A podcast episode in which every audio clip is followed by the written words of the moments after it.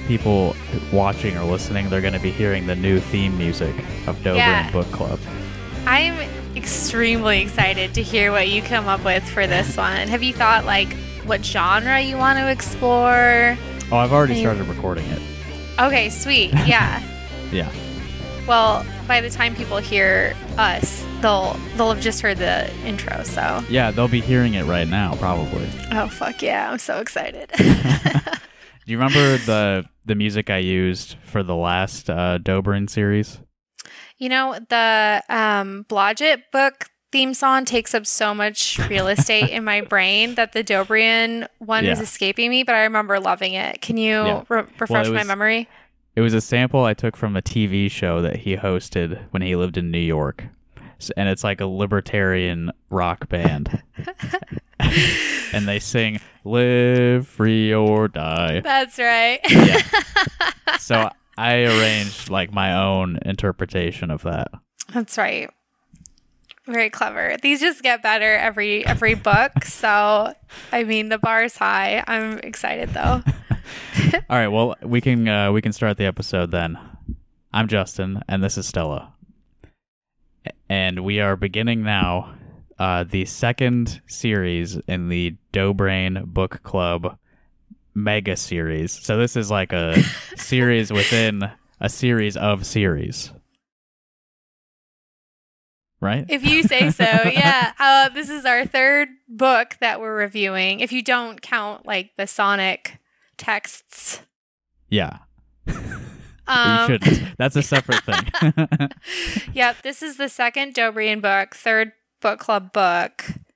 hmm The people have been screaming for no for new Dobrian. More, more. and we are covering um I believe this is the second book that he published. It's but it contains writing from uh, much earlier than Willie Wilden. And I'm going to show you the cover here. Looks good, huh? so Oh that's called uh, Seldom Right but Never in Doubt Essays, Journalism, and Social Commentary, written from 1997 to 2012.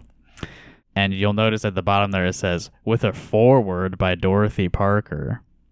Yeah, when you suggested this book and I read that and saw the the cover, the cover is a lot to unpack, but that that is definitely something that stands out. It is extremely I was like, what the fuck is he talking about? I guess I assumed that he um like took a piece of her writing and just like threw it in his book and said it was like a forward. Like maybe it was just like she writes a lot about writing and writers and like the process of writing and and Mhm. that sort of thing. So I was like, okay, maybe he just pulled one of her essays about that. But it's actually much much worse. yeah. So that Dorothy Parker thing is probably going to take up most of uh, tonight's episode. But before we get into that, uh, Yeah. I want to I want to say how this will be different from previous book club series. So I've shared this book with all of my friends, everyone that's on the podcast, everyone in the the main crew, and like the more expanded crew. Cinematic universe. Yeah. Yeah. We all have a copy of this that we can read from. Uh, and this series is going to be more conversational. It's less about me telling you what happened and more like I'm forcing other people to also read this with me. and then we discuss it together. It's a little more collaborative than before. yeah. Still painful for everyone involved, Yeah. but a little different approach. Yeah, but it's also like smaller chunks. Like this is a book of essays, so you're not reading like a whole narrative that goes on and on. I think it'll be a little bit easier to digest. And all uh, previously, like I've been sticking with like a one-on-one format, and we're doing that right now, but it's more of a coincidence this time. yeah. We're planning on more like uh more group conversations we as the series progresses as many well. other people to be part of this conversation and we tried to invite them several times and That could be a fun running bit where uh, it's just you and me every time. And no one else actually ever reads any of it. Yeah. Honestly, you can't even blame them. All right, Stella reminded me of this earlier. It's something I almost forgot, but at the beginning of this book, Joseph has a little bit of a dedication here. And I will read that verbatim. To the women I've tried to court or otherwise impress with my writing over the past 50 years or so. My thanks to all y'all. Shout out to all the bitches I tried to fuck who wouldn't let me fuck them. God, this is so gross. Like, there, there's so much to unpack here. First of all, what is worse? Like, it is a big deal, I think, to dedicate a book to someone unless mm-hmm. you're dedicating it to like a faceless group, like a big group of people that like there's like it's just like all the ladies, like you're all lumped into this one group of ladies who I tried to impress and it didn't work. Ha ha Mhm. ha. Like just like completely takes out every individual person and um I don't know, I just think it's an interesting insight into how he thinks about women and especially those he's like trying to have sex with. Yeah, I mean, he doesn't list any of them by name, but I assume that he does have all of the women he's intending to uh, address here. Like, he knows all, of, like, every person he's talking about. He knows them. He remembers. he keeps track of that. yeah, I'm sure we'll meet some of them later in some of these essays. Yeah. Yeah. What do you well, I should say above the dedication, it says this is a work of nonfiction. However, the names of some people have been changed to protect their privacy. So, yeah, Mhm. probably women. What do you think of his use of all y'all? Yeah, weird. It doesn't seem like something he would say. No. and he doesn't use an apostrophe.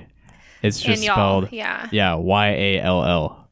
Which is something we'd expect from Blodgett. Like Dobrian is a professional writer. We would expect him to observe the rules of punctuation and grammar and Yeah. um but it's pure Dobrian to refer to like dating as courting. Like hmm pure pure Dobrian.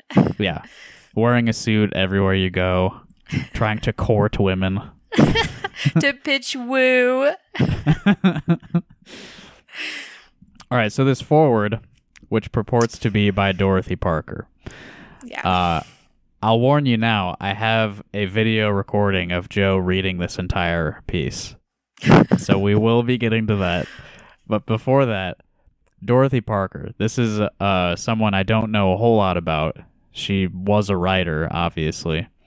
So th- these are my very basic uh, facts that I know about Dorothy Parker.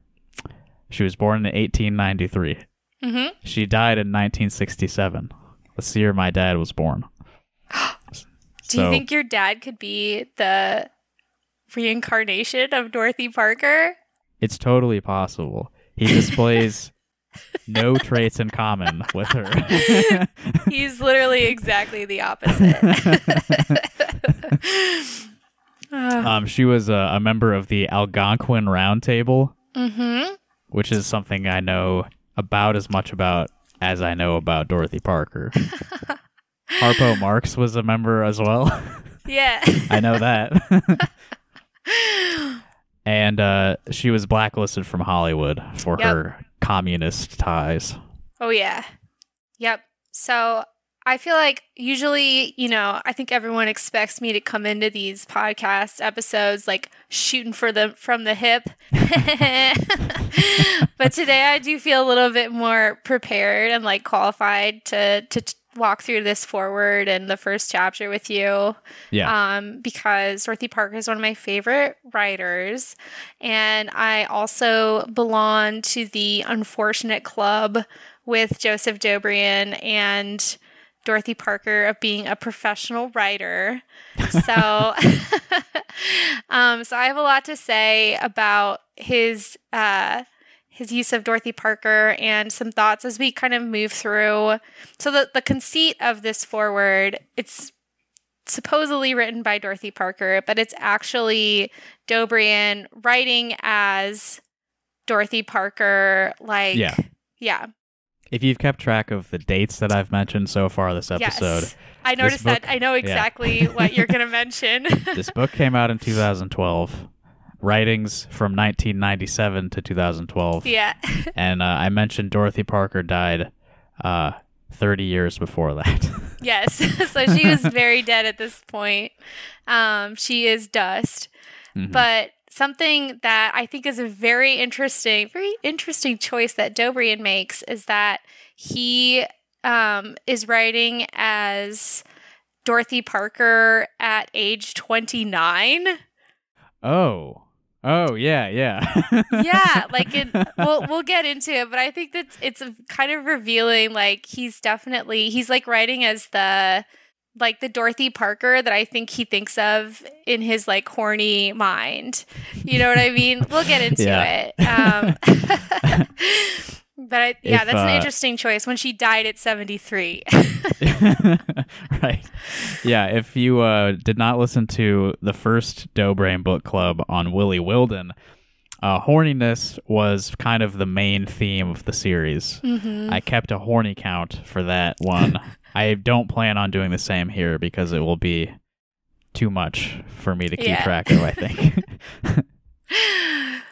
um, I think you did a good job of kind of hitting on some of the, you know, the high points. And I have some notes about her life and like her politics and stuff that we can talk about as we're like listening to him um, deliver the forward. But I just like suffice to say, she would fucking kill if she was alive and had a Twitter. She would be so good on Twitter. She's very like pithy and sarcastic and Mhm. subversive. Um, I also feel very confident saying that she would fucking hate Joseph Dobrian, and she would love Rock Hard Caucus. She would definitely Oh, be like a Patreon subscriber. yeah. Well, if you'd like, we we could listen. Oh wait, you know what? There was something I was going to play first Okay. before we listen to him read the piece. I have a clip of him talking about Dorothy Parker, the person, also. So as uh, you know, you've got someone who knows next to nothing about her. You've got Stella who's read her work and is, you know, loves her work. And then we've got a guy who's writing an essay pretending to be her. what does he think about her? yeah. Let me share this video with you here. All right, so here is uh, Joseph at uh, Prairie Lights shortly after this book came out, and he read like some essays from the book, of course, and then he did like a Q and A thing with the audience, and this is from the Q and A. Questions for Joseph Dobrian? Yes, John.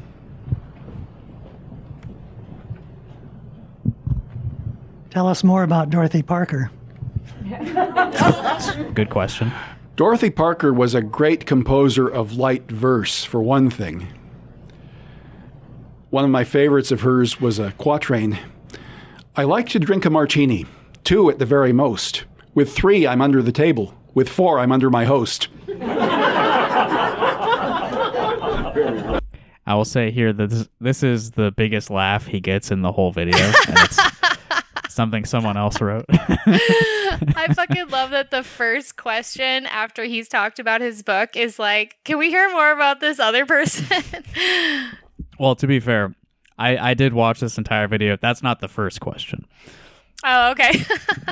It is one of them. yeah. Yeah. The group at Prairie Lights, they definitely know who Dorothy Parker is. And Yeah, they're old Yeah. people who read.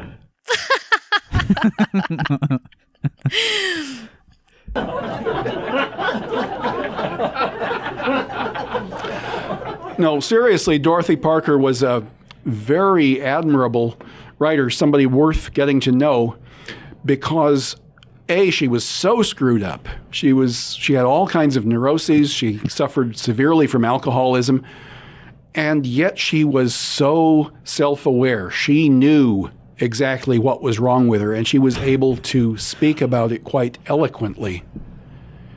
And she wrote a short story that is very near to my heart called Big Blonde. It's a short story about a middle aged alcoholic woman. And it was so believable because the author knew her character so intimately.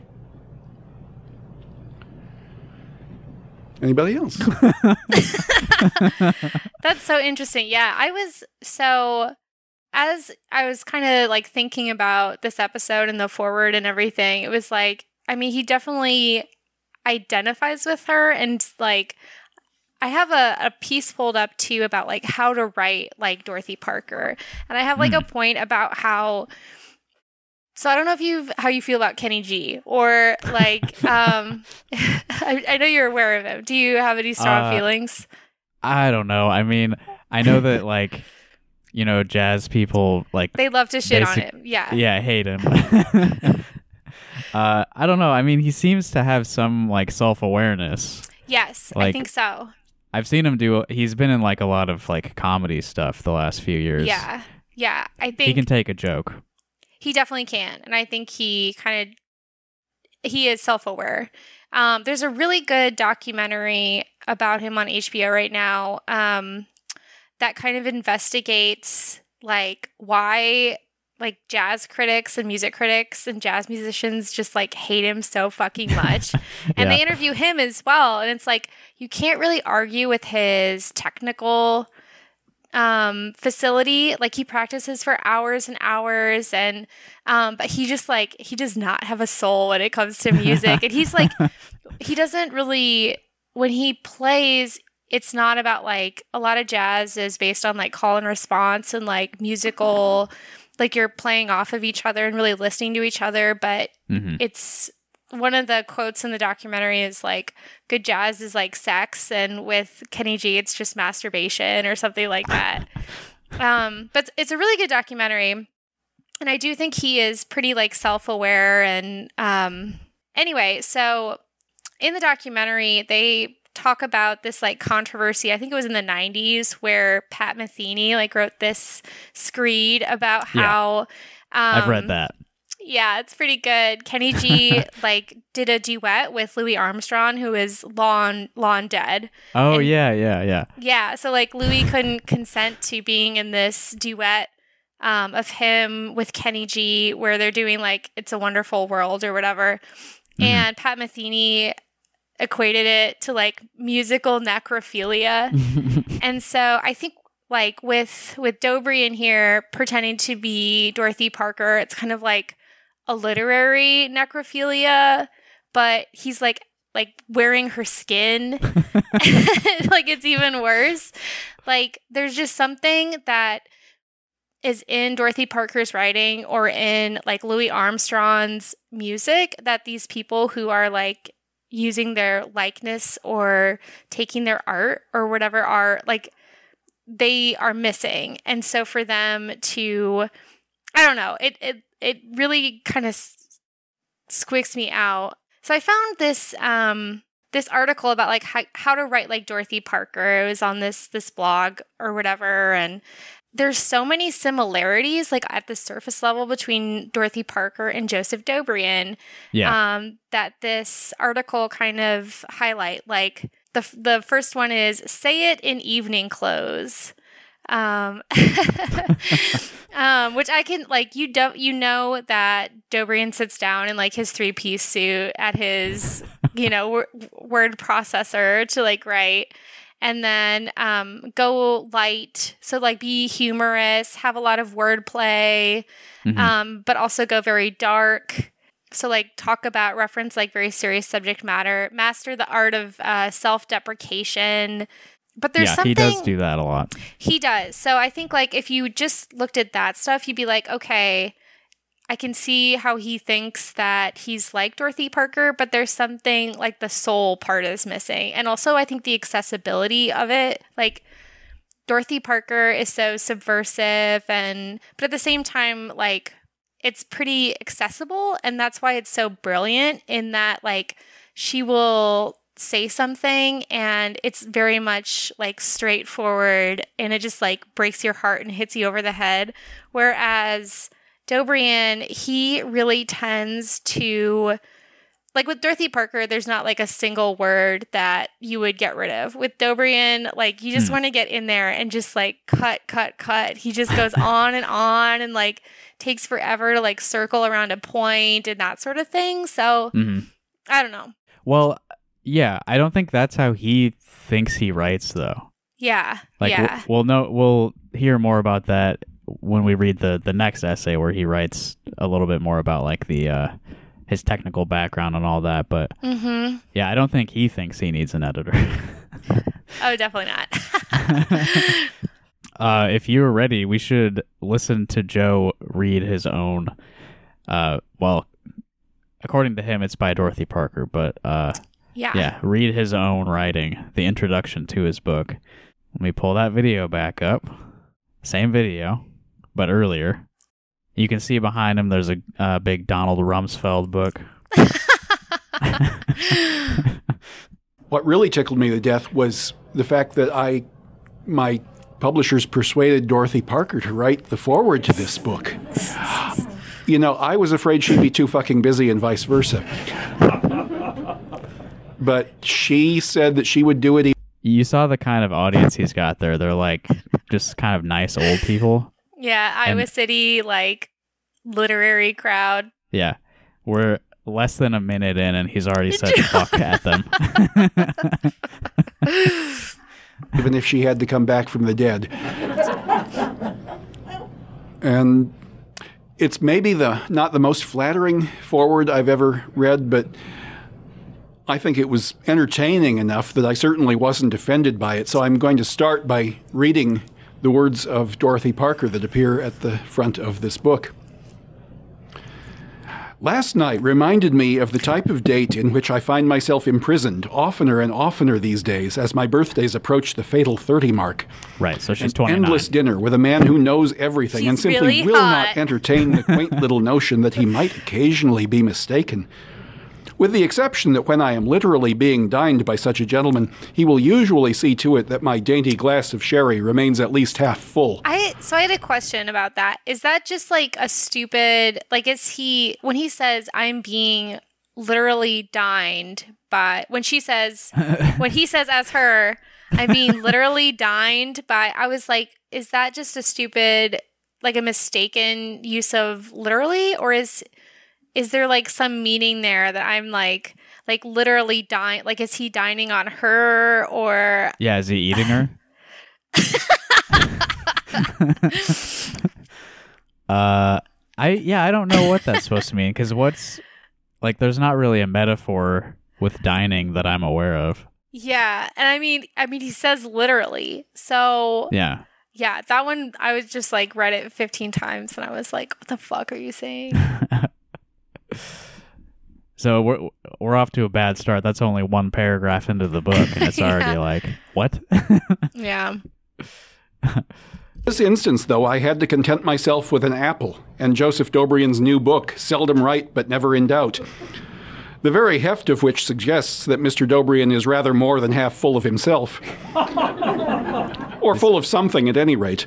it's like 200. Some may find his confessionals and declarations not that enlightening. Big. I'm much more fascinated by the pathology. Me too. Oh Yeah. dear, there I Oh. go again, being perfectly cruel to someone I'm sure is a very nice young man. nope. Actually, I could have stomped my little slippers on the hearthrug for joy See? when I discovered that this journalist, Okay, novelist, pause it, and pause political. it. Like I don't like. Okay, he makes it very clear that she is writing this at her most hot with her tiny little feet. Like he like writes her like she's a little flapper or something. Yeah, yeah. well, when she was 29, that would have been like the 1920s, right? So, yeah, yeah. yeah. I mean, I think I just think he has this really horny projection of her, and I mean, it's super. I don't know. It's just like super masturbatory for him to pretend to be like one of the greatest writers, but but. Please remember, she was at her hottest, and then she yeah. reviewed his book. Uh, and the tiny feet thing, there was a like one of his love interests in Willie Wilden. He talked about how small her feet were multiple times. That's so weird. Her name was like Dora or something. I don't remember. This is a Peggy Hill Stan podcast. we refuse to talk about tiny feet. The bigger, the better. Nat had finally gotten his pontifications, which have been published in various venues over the past 15 years, organized in book form. It's difficult to support any argument that Mr. Dobrian is a great writer, or even a very good one, but he has at any rate mastered the art of verbal ecdysiasm. Okay. Ecdysiasm. Did you look up what that is? I did. Did you? I did, and it was on my work computer, and then I was like, "Oh fuck!" yeah. So ecdysiasm. I had to listen to him say it to remember how to pronounce it. Ecdysiasm means a tendency to undress to produce sexual desire in. So I guess that's she's saying that's what he's doing with his writing, right? yeah, I think so. oh my gosh, he loves to use a ten dollar word when like he could use. There's so many different alternatives. Like just yeah. Well, this is in the voice of Dorothy Parker. Is that the kind of thing that she does like as a joke? No, like she I think she has a lot of really clever jokes about where she'll use she'll do like wordplay. Like she'll use a word and then kind of like do something tongue in cheek with it. Like she has this one, she has so many like little quips where she said like you can lead a horticulture but you cannot make her think, like that kind of thing. Like Yeah. cute. but she would I don't think she would just throw in like a word that you and I would have to go. They didn't even have Google back then. Like people had to go to their fucking dictionary to find like she obviously knew all the words, but yeah, yeah. she's not going to throw in one that no one knows what it means and just to like like it's just to make yourself sound smart. You know? Yeah. Bad. Ec- ecdysiasm. So basically, Ectoplasm. she's saying that he is like literary a literary flasher, I guess. Yeah, I found it. I think the yeah, it's like an exhibitionist thing. right, right. Yeah. So that's yeah. that's uh Joseph playing Dorothy Parker's opinion of Joe's writing. Is that he Yeah. he writes for the purpose of uh exposing himself to others unwittingly for his own pleasure. Yeah. Merriam-Webster says like an an ecdysiast is a strip teaser, an erotic dancer. oh, Yeah. so that's a not like dancer. yeah. That's that's like doing it for others' enjoyment. Yeah, and they've consented. I think is the. Yeah, yeah. hmm Well, I mean, if you if you're reading this book, you are consenting to being exposed to dough brain. That is no mean feat. However, the question of whether he has exposed anything worth seeing is left worth is, is left to you, dear reader. At least the question might be debated if anyone took Mr. Dobrian one tenth as seriously as he evidently likes to pretend he's being taken.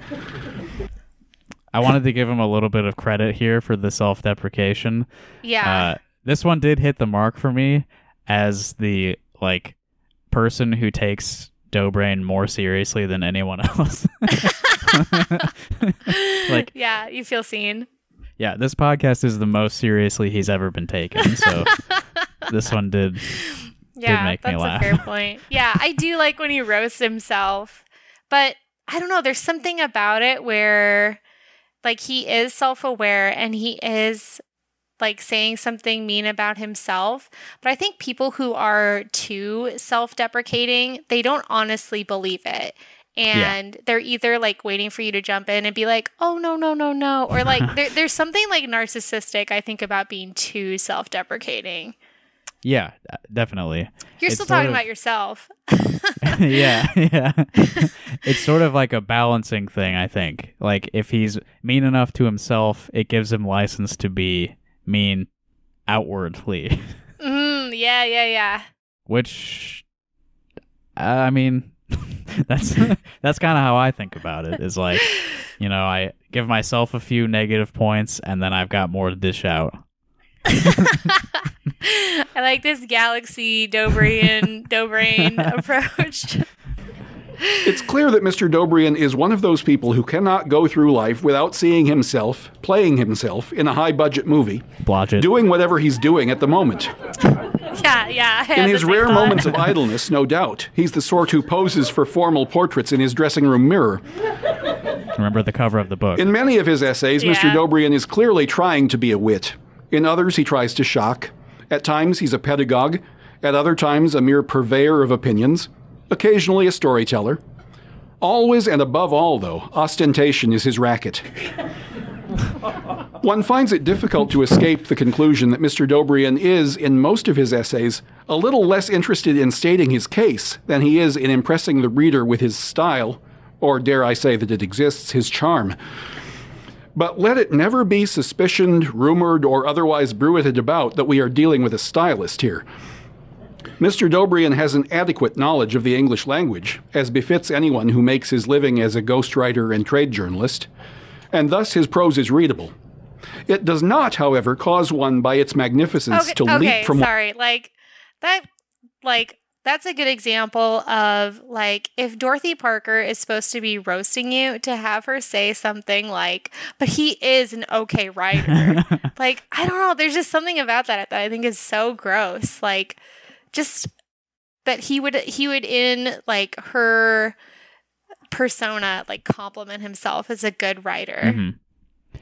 Yeah. Yeah, and I mean, this is a book, so being a good writer is like the number one th- issue here. Like, are you good at writing?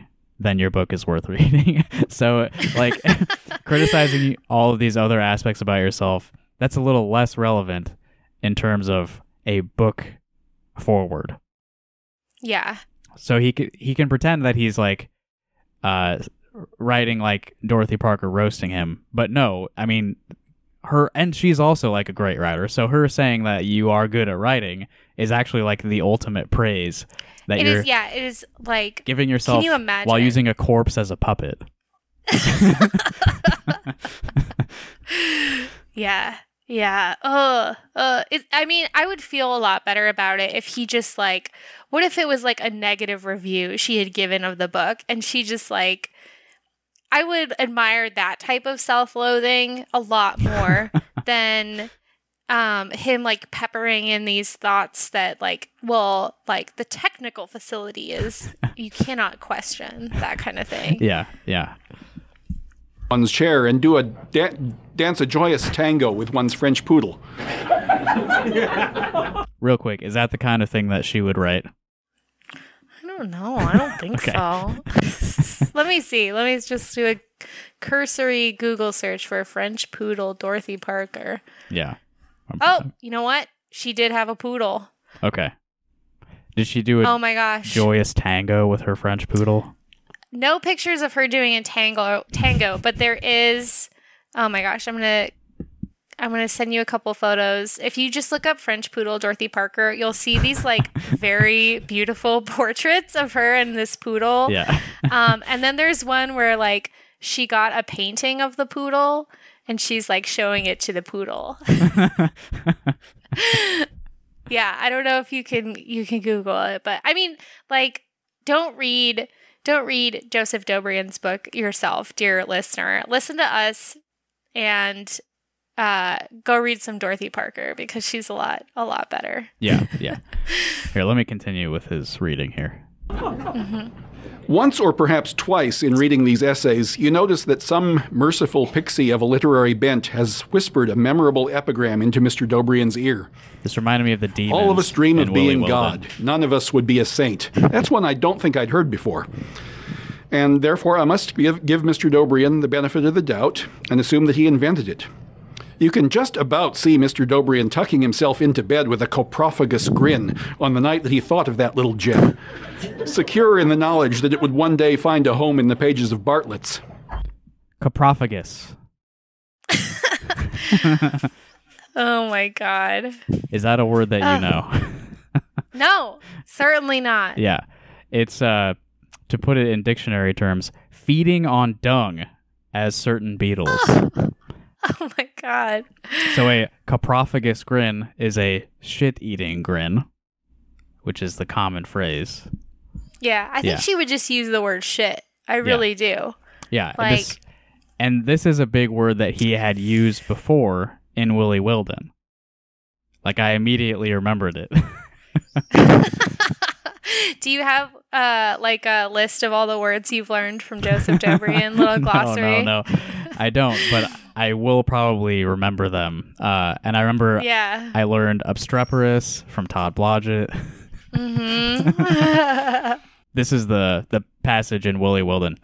Mother Teresa was the most repulsive geek in the world's crookedest carnival. If there's any cosmic justice, she's now indulging her love of self mortification by starring twice a day as the amazing Coprophaga, bride of the burrow, in some otherworldly Tijuana. Oh my god, that's so dark. So that's a different That's- variation on the word coprophagous, but Yeah, that's um I think a more memorable mental picture. yeah. He's recycling his big words, which makes them God, less. learn some new fucking words, Joseph Dobrian, like you're making us do. Jeez Louise. He like here's a, this is another good example of like him as Dorothy pretending that like to roast him, but like he's Yeah, he's yeah. great. Like he has such a good turn of phrase. Credit where credit's due. uh, here, I this is a, like a shitty way to show everyone this, but here's the photo of uh, the dog looking at a painting of the dog, yeah. and that's that's Her and Dorothy. her poodle. Yeah. Yeah, He, I mean, I just, again, I think it's crazy that he writes as a 29 year old Dorothy Parker because I don't know, he, he either fantasizes about that version or Mhm. he doesn't want to admit that the 70 year old version would be even less like yeah, willing to deal with his bullshit. yeah, yeah. She did spend uh, most of her life not being 29. Most of it, yes. We might also point to the occasional instance of genuine humor, as when Mr. Dobrian describes an attack of gout in A Most Romantic Illness. I'm excited. At other times, he that can be enlightening if you happen to be interested in the somewhat esoteric subjects on which he chooses to enlighten us. I, for one, do not know how I ever got along without knowing all about the evolution of the word Nimrod as a common noun. But now, thanks to a Nimrod in search of daffisms, I plan to dine out on this precious knowledge, oh, ever so often. Wow, At he has blush, a few tricks to show occasionally- Dorothy Parker. Yeah, she'd never heard the word Nimrod before. You will get the impression that Mr. Dobrian adopts positions not because he believes them, but because he knows they will shock. But close reading of many of these essays will leave one convinced that however naughty, perverse, or just plain batty our young Sparky might be, he at least means every word he says. Uh, young Sparky was 56 years old when he self-published this book. Whether or not his arguments are defensible, never let it be said that Mr. Dobrian ever takes the majority view without adopting a variant of it that the majority of his readers will find insufferable. Ding, ding, ding. In Ding, rare dramatic yeah. instances, the dear man is actually right, as in his various rants on political correctness and criminal justice. Okay. Yeah, this, This is where this is where we need to have a chat. Okay. So I think it's really helpful so not even in this shitty forward, but like the rest of the book where he references and makes like these where he talks about like politics and he has like an entire chapter on like LGBT folks and Yeah. how they should keep spoiler alert how they should like keep their deviant lifestyles to themselves like that kind of thing like just keep in mind dear listener as we go through the rest of this book that he is saying here that Dorothy Parker thinks that some of his opinions are correct Yeah. and here's what Dorothy Parker like these are her political opinions. Just a brief high level aside. So she was a leftist, she was an anarchist. She got arrested for marching on behalf of Sacco and Vanzetti when they were arrested. Yeah. Um, she said at that time, I don't mind getting arrested. And then she got beat up. Um, when they were executed, she said, My heart and soul are with the cause of socialism. During World War II, she founded the Hollywood Anti Nazi League. She hated fascists. She famously said, Which is worse, the perpetrators of justice or those who are blind to it? yeah. and then That's what got her 50s blacklisted was uh Yep. yeah, that group. Yep, she got blacklisted. And then when she died, she left her entire estate to Martin Luther King Jr. Okay, wow. Yeah. So like she was good. right, yeah. And he he says specifically that um the instances where Dorothy Parker would would find him to be correct are when he writes about political correctness and Yeah. criminal justice. Criminal justice. yeah. I just like my understanding is if someone who was alive wrote a foreword to your book, wouldn't that imply like some sort of endorsement of like the work that follows, the Yeah, ideas yeah. that follow? So like honestly, the more I think about this, the angrier I get that he would like pretend to be someone who that he would pretend to be Dorothy Parker and then Yeah. like like that she would endorse his book and specifically some of his like vile opinions. he is a libertarian, or he he did call himself one at this time. I think he's drifted further right since this time, in my opinion. So it is possible that there is a little bit of overlap in his criminal justice opinions with hers. I'm sure we'll find out. I'm sure we'll find out as we read his Yeah. his book. Maybe he Yeah. confused her with Ayn Rand. Was she ever an alcoholic? Um, I, I don't really know. yeah, I mean, he, well, let me just pl- play like the last sentence here, and then we'll Yeah, talk yeah, a little more. But on those occasions, he states his point in a clearly in a manner clearly calculated to induce rages and massive strokes rather than conversions amongst those who take the opposite view. I mean, he is doing Mr. that Dobrian to us. conscientiously makes himself dislikable at times with all the fervor of one who wants no more than unequivocal adoration from everybody. He's in on the joke. It's okay that we hate him. yeah. okay, so that's the entirety of the forward by Dorothy Parker. I, I mean, obviously, it's a joke that he's using Dorothy Parker, but it's like if you really do like respect her and her work, like that is a like pretty disrespectful thing to do. Like, if I was gonna do something like this, like write a forward to a book by a dead person, I would choose somebody who I disrespect greatly, and like that would be the joke. Is like this person that I hate would hate me too, but they're long Yeah. dead. it's you know i that's a good bit i think like it would be it would be in poor taste unless it was done like perfectly well like you could ex like if it was like satirical and if it was like in keeping with that person to a t and like you know that kind of thing you would have to execute it perfectly and i think we can both agree that joseph dobrian is not doing that in this case no. Uh, let me read that last bit one more time. Mr. Dobrian conscientiously makes himself dislikable at times with all the fervor of one who wants no more than unequivocal adoration from everybody. So there's a lot of conflict going on inside of him. Yeah. Oh my gosh. Inside him, there are two wolves. One who just wants to be loved, and one who wants to piss you off. yeah. Unfortunately, I'm finding myself identifying with that a little bit. you are. Yeah. Yeah. I understand those impulses.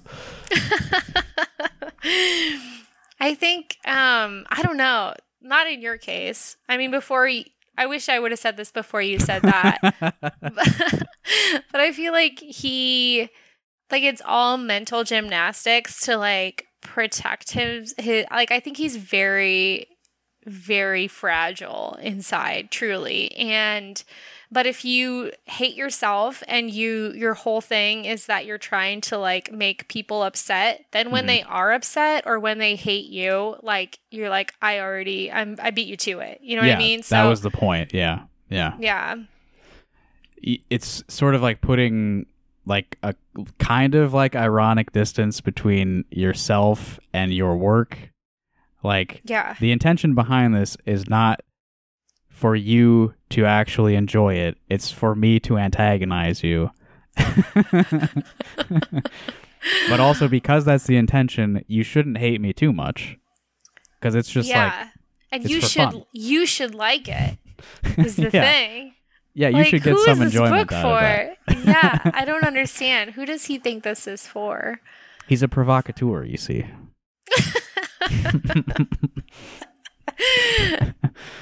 so uh, we're not lucky enough to have a video of him reading the entire book. So this next one we're we're on our own. Uh, this well before I guess I can talk a little bit about like how the book is split up. So there's like uh it's just a series of essays of course and he has most of them uh categorized. And those Mhm. categories are politeness and political correctness, growing up, love, romance, and naughty stuff, um, other annoyances of adulthood, aside from love and Love? sex, I guess. um, one section is called explaining myself, and we're all looking forward to that one. yeah, I'm something he's had to do many times in his life. yeah. Uh, a short one on religion, a long one on the awful English language. and I think this is separate from that poetic matters. Uh, food, politics, and the law, which features a three part essay on Monica Lewinsky. yeah, I'm excited for that one actually. and then the final section, fittingly, is death. That's interesting that I mean he talks about growing up and then the book ends at death, but he's Mhm. not structuring the book according to like from birth through growing up through death. It starts with political correctness through like birth and growing up and then death. yeah. And food. So there was yeah. Food. Yeah. Well, this is it's not a memoir, it's not an autobiography, but there is a lot of like autobiographical material in it. Mhm. Um in this essay we're about to talk about for sure. Uh, but the plan going forward is that each episode will cover a section of the book, like a group of essays. So today we're doing the uncategorized introductory essays.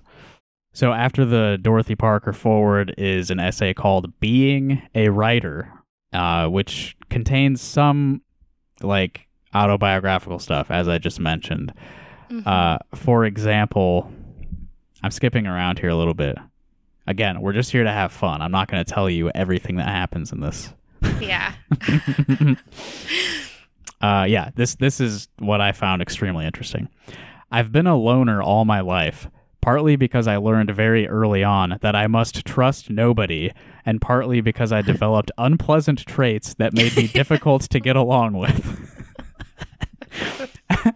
Since I often played alone, I would develop stories in my head and sometimes act them out aloud, speaking to imaginary people or soliloquizing to myself.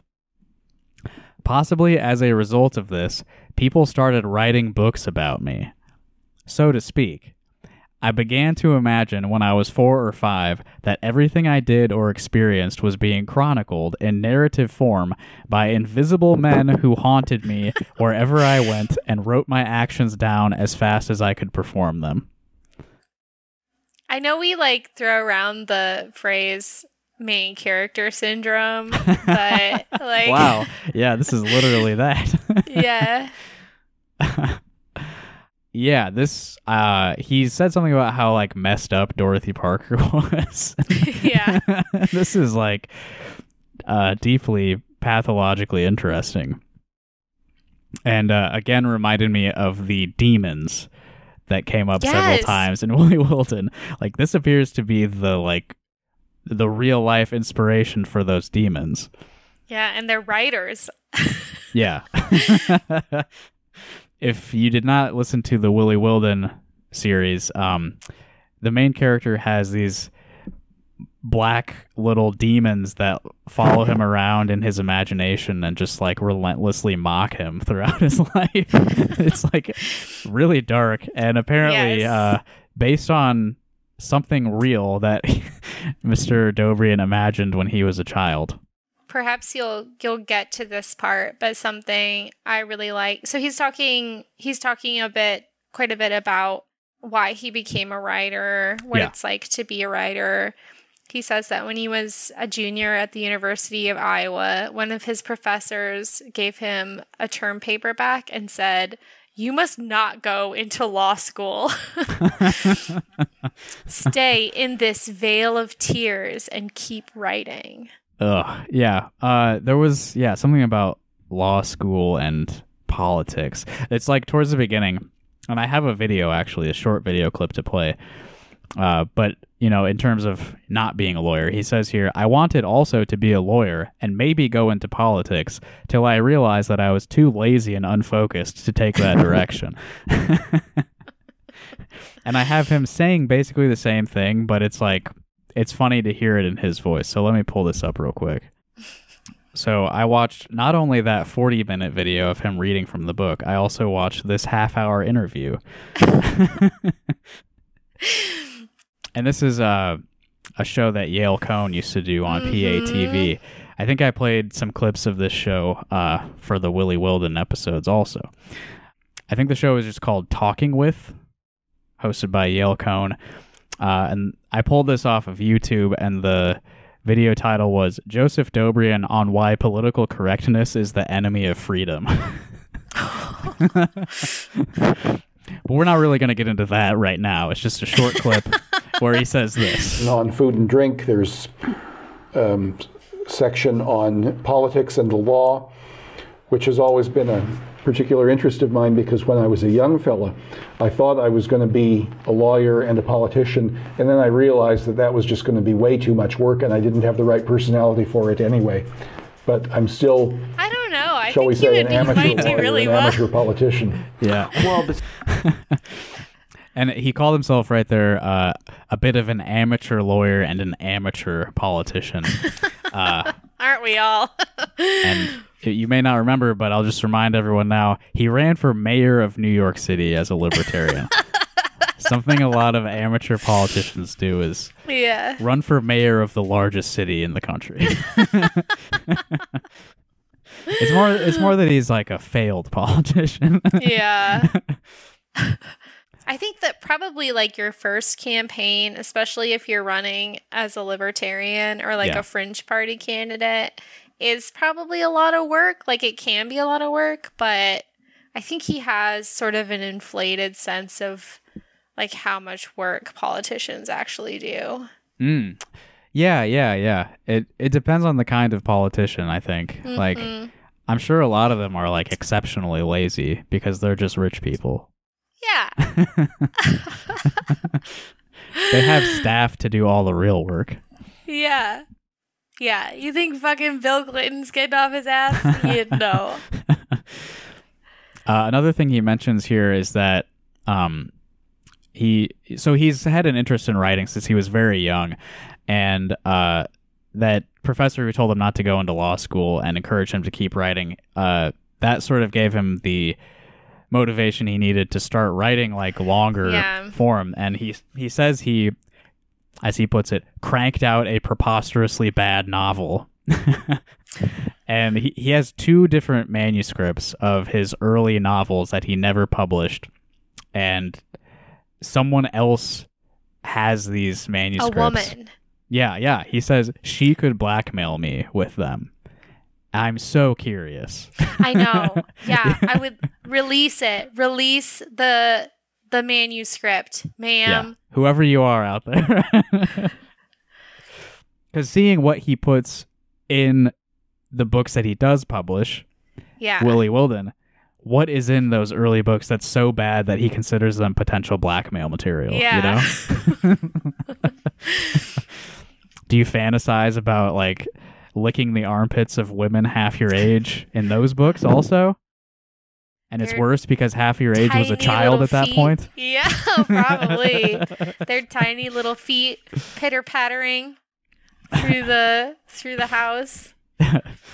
Uh, to my mind, the difference between bad art and good is whether the artist said, Oh, I've spent enough time on this project, it's good enough, versus I've made it as good as I know how to make it. the question that I have is which which one's which? Which one of those is good art, I think.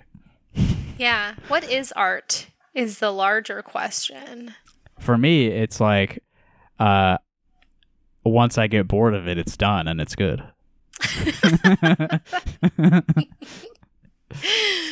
uh, interesting uh, thing here. He's writing about uh, if if somebody's uh, intention is to just write something that is beautiful, pretty flowery language. You'll write meaningless sentences and passages as purple as regurgitated Kool Aid. I mean, he does. You can't deny that he has a flair for a turn of phrase occasionally. My issue with that is I think that regurgitated Kool Aid can be any color. It depends on the Kool Aid. yeah, it sounds like you've had some personal experience, some personal research on this one. I can't recall ever regurgitating Kool Aid, but I imagine it comes out the same color it went in. Oh yeah. yeah, no, I think I mean the intensity of the color of Kool-Aid, yeah, anything you puke out for the next week is going to come out the color of the Kool-Aid you ingested. Oh, I should have kept going with this. So, the people he imagined writing books about himself, there's a little bit more about that. Yeah. Sometimes I'd be crying in response to one of the countless humiliations that one suffers as a child. and he says that the these imaginary people are writing about those uh, countless humiliations as well. Yeah. At that point, I would sometimes shout, They're writing books about me. And my poor parents could not figure out what I meant, nor could I explain it very well. Fuck. He also so he mentions too um he talks about how when he he says I I talk in blank verse. I when I craft a sentence a sentence to be spoken, I pay attention to elements like meter, scansion and assonance, assonance. Probably more yeah. assonance, probably more than does anyone I know. I now understand why my youngest sister, when she was about five, observed, Joseph, you talk funny. um, I also thought it was kind of a telling detail when he talks about like writers and how um, he says something like writers can basically go two routes. So, all writers take different approaches to writing in relation to the other parts of their lives. Some really do live the stereotype, locking themselves in a crummy apartment and skipping meals because all they can think about is writing. Other beha- others behave more or less like normal people, having families, playing golf, joining Rotary, and so on. You'd hardly know that they were writers at all. So, my question is which camp do you think Joseph more firmly falls into? I believe he considers himself to be the latter. Like he he lives a somewhat normal life and isn't like, you know, neglecting hygiene to write. but a lot of that stuff, I mean, to be fair, I don't I don't know this guy's friends. I don't know his personal life, but like yeah. I think like in practice he's probably closer to the other one. Uh, I don't know. It sounds like he's really struck out a lot with women. So I have a hard Yes. time like and the way he talked about the mother character in his book Mm, Willie mhm. Wilden, I have a hard time picturing him having like a pleasant family life. yeah, it doesn't come across that way. Yeah. and he he spends so much time in this like writing about his like how unpleasant he is to be around like like that's partially why he's a writer is because like yeah. he would rather like express himself with the written word than like speak to anyone hmm there was one other thing I think he mentioned about art. well before you get there uh he writes Mhm. about uh how a lot of his motivation was to impress girls um he mentions a girl i should have known was unattainable.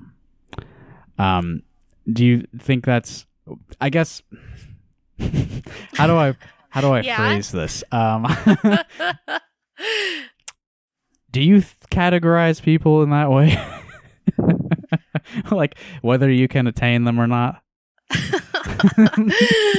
I walk down the street and every person I see, I could obtain them. yeah yeah I'm going to put them in my book dedication to all those I courted using my writing. I don't know. It's just like, it's such a weird thing to be like, I used my writing to who has that ever worked for? Like she was so horny for me because of my writing. Yeah, it's like it's unclear. Well, he says that it seldom worked, okay. but so but he also says many is the woman I've wooed with letters. yeah. So you did you did woo them? And I think we all know what he means by wooed. that that's sort of like a you know mental categorization of people like whether they're attainable or unattainable that also reminds me of willie wilden because Yeah. right at the beginning he he claims that every right. man when they see a woman Ex- immediately they categorize her. the would or would not group in their head in the file but those are actually two separate systems of categorization yes. it's would you, would you or would you not versus would they? would they? yeah. Which I guess is probably um. Well, I think it's probably healthier to think about it the the second way. Like think about whether this person might be interested in you, because then you're at least considering their. that they're know. a human. Yeah, yeah. yeah, yeah. They have agency. Although when you call it unattainable, it's unclear. Yeah. I mean, that is so much like you obtain an object. It's like literal objectification. you know, you don't like obtain a person. Was there? You shouldn't. he he says uh, unattainable versus well, you're saying unobtainable. Is there like a meaningful difference? Do you think Oh, I girl, I should have known it was unattainable. I think unattainable? I feel like they're probably the same. Now we're Yeah. getting pedantic. yeah, the awful English language, as he calls it. that is that is true. yeah. Well, attainable seems uh is something that you say about like goals. So th- Mm. that would be, I think, like thinking about a woman as uh, something to yeah, you like rise to the level where you can right. attain her. uh i don't know i just i mean i've been in like a monogamous relationship with with ashley for a very long time so like my brain isn't i guess i don't think about this stuff very often anyway I don't. like I could. Yeah, but uh, to I don't. I've known you for a very long time. I think since we were fourteen or fifteen years old, yeah. and I would definitely remember if you said anything like this about women, or like, you know, I, I don't know. It's just such a fucked up, fucked up way to think about women. And like, I know he's talked about like having women friends in some of his writing. So like, if you read some like any of his content and then you like you as a woman you would know immediately that he either like categorized you into would you or would you not it's just like he can't like how does he have relationships with women that i don't know. I it just seems like really creepy to me. Like i wouldn't want to hang out with him is what Yeah. i'm saying. Yeah. There there is like you know like you've you've got a lizard brain inside your human brain and it's like you are physically attracted to people very superficially and like that stuff does go on in the background but yeah that makes you a human. I yeah, I don't know if that's like uh, uh consciously you think like is she yes or no? like every woman you see, like that's the first thing you got to get out of the way. Yeah. Boob to waist to hip ratio has her face is symmetrical. Uh, he, I mean, he talks a little bit about. So, as someone who writes, I'm not. I don't write fiction, but I Mhm. write like for my day job all Yeah. day. This paragraph kind of I thought was kind of freaky. That's something he you says, have uh, in common with him a little bit is you know writing as the job. Yeah, yeah. And he says, I'm a writer because I'm self absorbed and egotistical. I want mm-hmm. to impress people. I want people to think I'm both wise and clever. And most writers write for the sake of their egos above all else. I don't really think that's the case. I think, like, especially I mean for like nonfiction writing or whatever, you're writing to inform or to communicate or to help people more so. I think the like a better writer is like you have to write, you have to tell a story. Like if it's about your ego, it's just going to be shit writing cuz Hmm. you're again just trying to use words or like turn a phrase to make someone think that you're smart or whatever. I just think Yeah. that's Yeah, you you said something before about uh, Kenny G's music being masturbation. yeah. I I would say that like completely ego driven writing is probably similar. Yeah, yeah, 100%. 100%. I did like one bit that you skipped there actually in what you were just reading. Uh, oh. better that I create unfavorable buzz than no buzz at all. to which I have to say to him, "You're welcome." I would just love like a great joy is to just like picture Joseph Dobrian walking into like the BuzzFeed offices with all the like millennials working there and he's like just in his three-piece suit with his little pocket square and just how he would interact with everyone. yeah, well, there uh, there is like writing in this book about um the way that he dresses. So I, I'm looking forward to that because it like having been in the same room as him before, it's weird. he's like he's overdressed all the time, and that's like a strange way to live your life. I think. yeah. like the kids who wore suits to school every day like that's everyone thinks it's weird it's not like we're impressed well, I mean, wear the clothes for the job you want. He wants to be mayor of New York, so you gotta wear a suit pretty much Yeah. every day.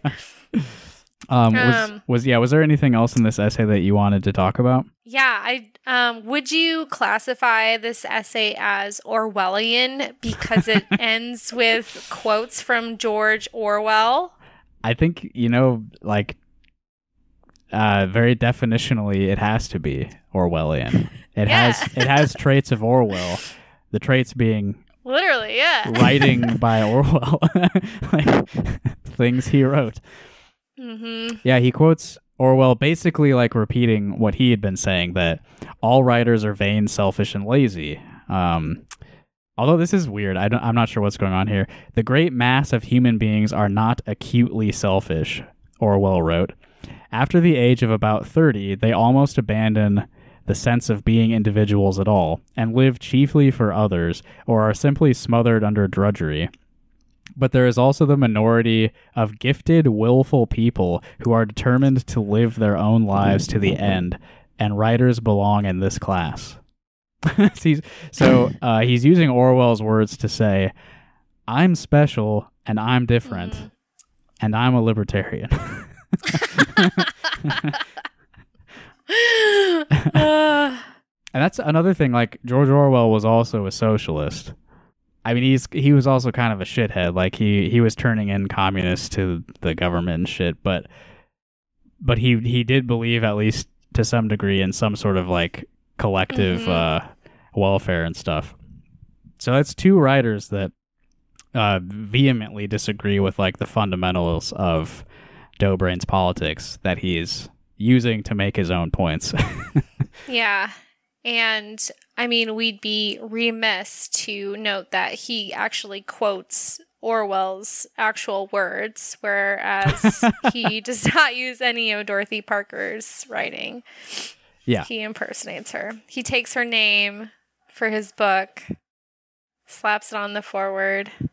Yeah. Do you think there's any sort of um gendered aspect to that? I mean, he doesn't write George Orwell when he was 29 years old. yeah. yeah. He respects the male writer enough to actually to quote him, like use real words that he wrote instead of yeah, as I said earlier, uh, impersonating. use his corpse as a puppet. Are you gonna end this episode with like Puppet Master sure. or uh, um? I don't. This is probably not politically correct, oh. but um, the song from um, Silence of the Lambs, where he's like tucking in his penis and dancing in his woman suit. yeah, yeah. God. I think you're gonna have to cut some of that stuff. That's not very nice. That has not aged very well. um, I don't know. that wasn't based on a real person, right? That was all fiction, I think. Yeah, I think so. Maybe Ed Gein, Oh yeah, it Like was. for A, the- yeah, yeah. Some of it was based on Ed Gein. Yeah, but not like like I don't think there was really a Buffalo Bill. right, right. Well, anyway, that was uh, the forward by Dorothy Parker, followed by being a writer. The uh, Yes. the two opening essays to "Seldom Right but Never in Doubt" by Joseph Dobrian. Uh, as you know, if you've been a subscriber to the show for a while, we don't really follow a schedule, but at some point, whenever we record another one of these, it will probably be about the next section of the book, uh, which is called Politeness and Political Correctness. And it includes such essays as Manners Change, Assholery Remains. uh, and this is weird. Negroes, African Americans, and colored people. Yep. Uh, you're here, you're queer, whatever. Yep. I'm hoping to be part of that one.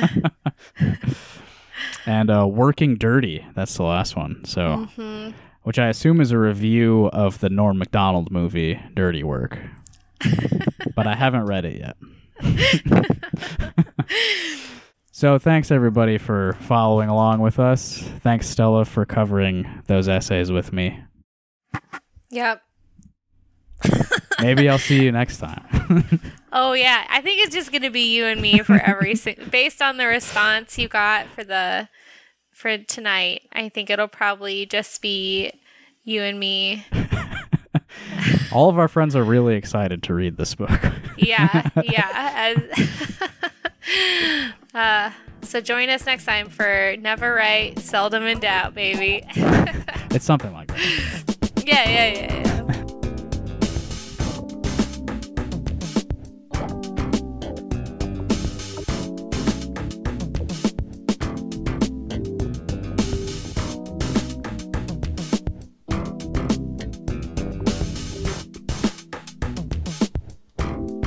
Dorothy was a waitress on the promenade.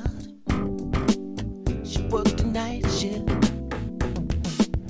Dishwater blonde, tall and fine. She got a lot of tips.